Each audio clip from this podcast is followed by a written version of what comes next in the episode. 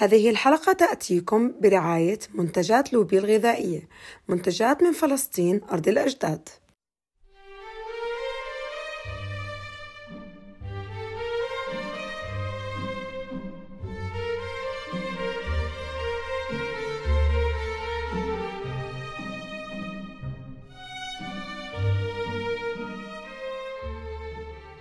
مرة تانية بحب أرحب بكل أحبائنا المستمعين اللي انضموا معنا اليوم بالحلقة الرابعة من برنامجكم طمني عنك البرنامج اللي بيعنى بالاضطرابات السلوكية تقييم وطرق العلاج. اتفقنا الحلقة الماضية إنه راح نبلش نكتب عن الحالة الصادمة اللي أثرت على سلوكنا على ورقة. نطوي هاي الورقة ونحطها بالدرج تحت شوية أغراض.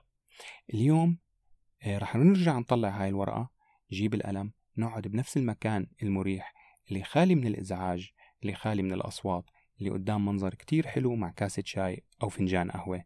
نسرح بخيالنا نجاوب على عدة أسئلة رح أطرحها عليكم وتكتبوا الإجابات تبع هاي الأسئلة على الورقة ومن خلال هاي الأسئلة ومن خلال إجابات هاي الأسئلة رح ننتقل للفقرة الثانية أو المرحلة الثانية من آه، خطوات التقييم السلوكي المعرفي آه، من خلال الرسائل النصية. طيب خلونا نبلش. الورقة بين إيدينا القلم بإيدنا كاسة الشاي أو القهوة المنظر الحلو مرتاحين خيالنا سارح. يلا. أول سؤال راح أطرحه عليكم. أنا من خلال عدة حوادث أو ضغوطات نفسية عم نمر فيها أو مرين مرينا فيها من خلال آه، الأيام الماضية الشهور أو حتى السنوات الماضية ليش اخترنا هاي الحالة تحديدا لنكتب عنها؟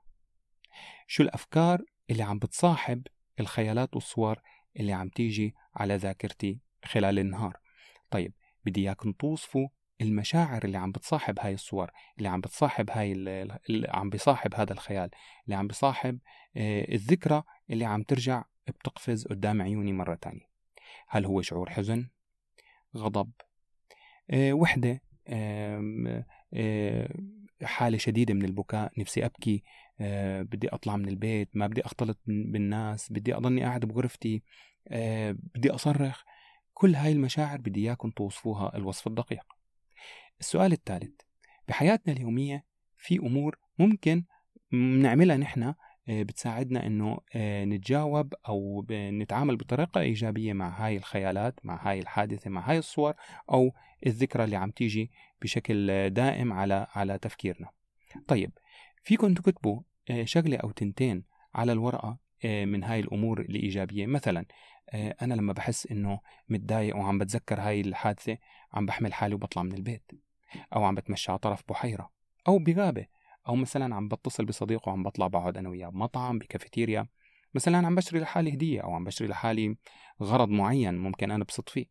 هاي الأمور بدي اياكم أيضا تكتبوها على ورقة. وبالمقابل بدي اياكم وهذا السؤال الرابع شو هي الأمور اللي عم بتحسوا إنه إذا عم بتقوموا فيها بيومكم عم بتخلي هاي الذكرى ترجع أو هاي الصورة إنه ترجع لتفكيركم بدي إياكم كمان تعدوا شيء أو اثنين من هاي الأشياء اللي عم بتحفز أو بتخلي الذكرى إنه تقفز قدام عيوننا خلال آه، الفترات اللي عم آه، عم تتخيلوا فيها الحادثة. هيك بنكون انتهينا مبدئيا من المرحلة الأولى اللي هي أنا بقدر أوصفها إنه هي المرحلة الأخطر والأقوى لأنه أنا هون حطيتكم قدام الحادثة اللي في كتير من الناس أو في كتير من الحالات إنه عم بتحاولوا تتجنبوها أو عم بتحاولوا تتجنبوا التفكير فيها.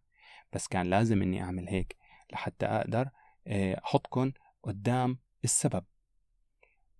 ونقدر نحكي ونبحث عن الأسباب.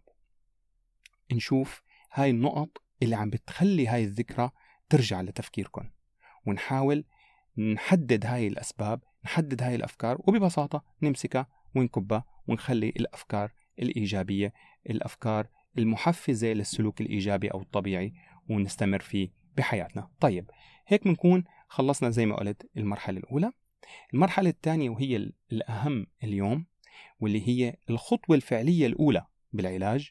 أنا بدي إياكم إنه تتخيلوا وركزوا لي على كلمة تتخيلوا إنه في شخص تعرفتوا عليه وبالصدفة عرفتوا إنه مر بحادثة نفس الحادثة اللي مريتوا فيها أو حادثة مشابهة بنسبة معينة. وطلب منكم إنكم تنصحوه شو يعمل كيف يتخطى هاي الحادثة اللي دائما عم بتذكرها ودائما عم بتخليه يشعر بشعور حزن أو بشعور غضب أو بشعور سلبي أيا كان. شو الأشياء اللي بتنصحوه أنه يعملها لحتى يعيش حياة إيجابية لحتى يقدر يتغلب على المشاعر السلبية أو الأفكار السلبية ويرجع لسلوكه آه، الطبيعي. بدي إياكم تتخيلوا أنه هذا الشخص قاعد قدامكم وببساطة تكتبوا على نفس الورقة اللي عم تكتبوا عليها هلأ. أولا بدي إياكم تسألوه نفس الأسئلة يعني شو الفكرة الأساسية اللي بتيجي وبتخليك تتخيل هاي الحادثة مرة تانية؟ شو السبب من وراء هذا الشعور آه، شعور الذنب أو شعور إنه ما بدك تختلط بالناس العزلة أو إنه مثلا أنا دائما معصب أو أنا دائما غاضب. شو هو السبب؟ بدي إياكم تناقشوه بالسبب وتسألوه. هل برايكم هذا السؤال أو هذا السبب صحيح؟ هل برايكم إنه اللي عم بتفكروا فيه منطقي؟ أنا بدي اياكم تسألوه هاي الأسئلة هذا الشخص المتخيل اللي قاعد قدامكم وبدي اياكم تتخيلوا إني عم بجاوب. وكله تكتبوه الفقرة الثانية أو آه، الخطوة الثانية إنه بدي إياكم تسألوا عن شعوره. شو الشعور اللي بيكون أكتر شيء طاغي لما عم تتذكروا هاي الحادثة؟ وهل في شيء ممكن تعمله لحتى تسيطر على هذا الشعور؟ وأهم شيء والنقطة الثالثة كمان إنه الأمور اللي أنتوا بتقوموا فيها ترجعوا تكتبوها بس من خلال إنه عم تنصحوا هذا الشخص إنه أنا مثلا لما بتضايق بطلع من البيت. بحكي مع صديق. أو مثلا بطلع للصيد بحكي مع رفقة آه، مع بلعب مع أطفالي. هاي كلها أمور أو نشاطات ممكن تخلينا نتكيف ونتجنب هاي الحادثة الصادمة. ممكن تنصحوا فيها وتكتبوها على ورقة. أنا عارف أنه يمكن آه، ما زال الموضوع مبهم أو غامض آه، أو غير مفهوم في ذهن كثير من الناس اللي عم بيسمعوني هلأ. أنا رح أعطي مثال ونرجع لمثال عبد الله اللي انطرح بالحلقة الثانية.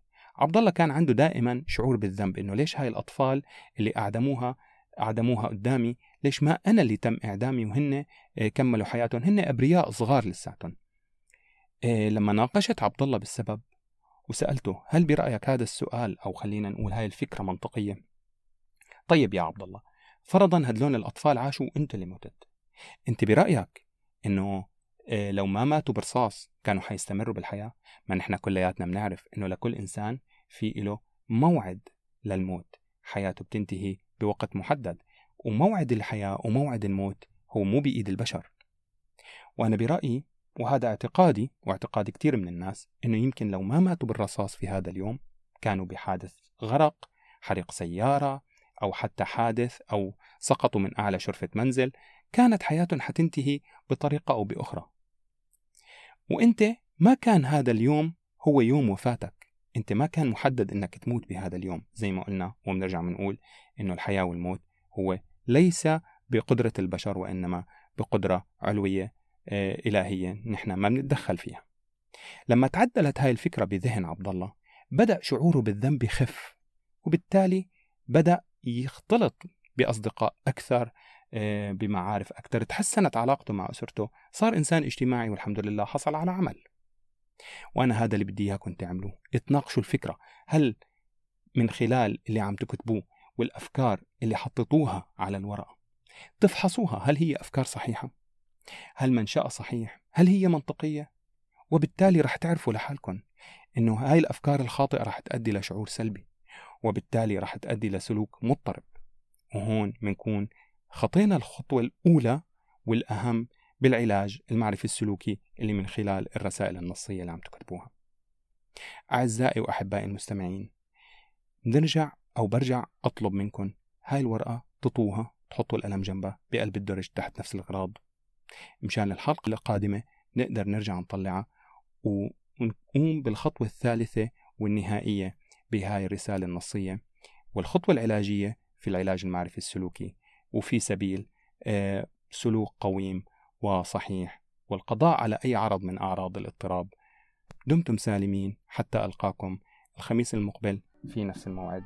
شكرا لاستماعكم وإلى اللقاء.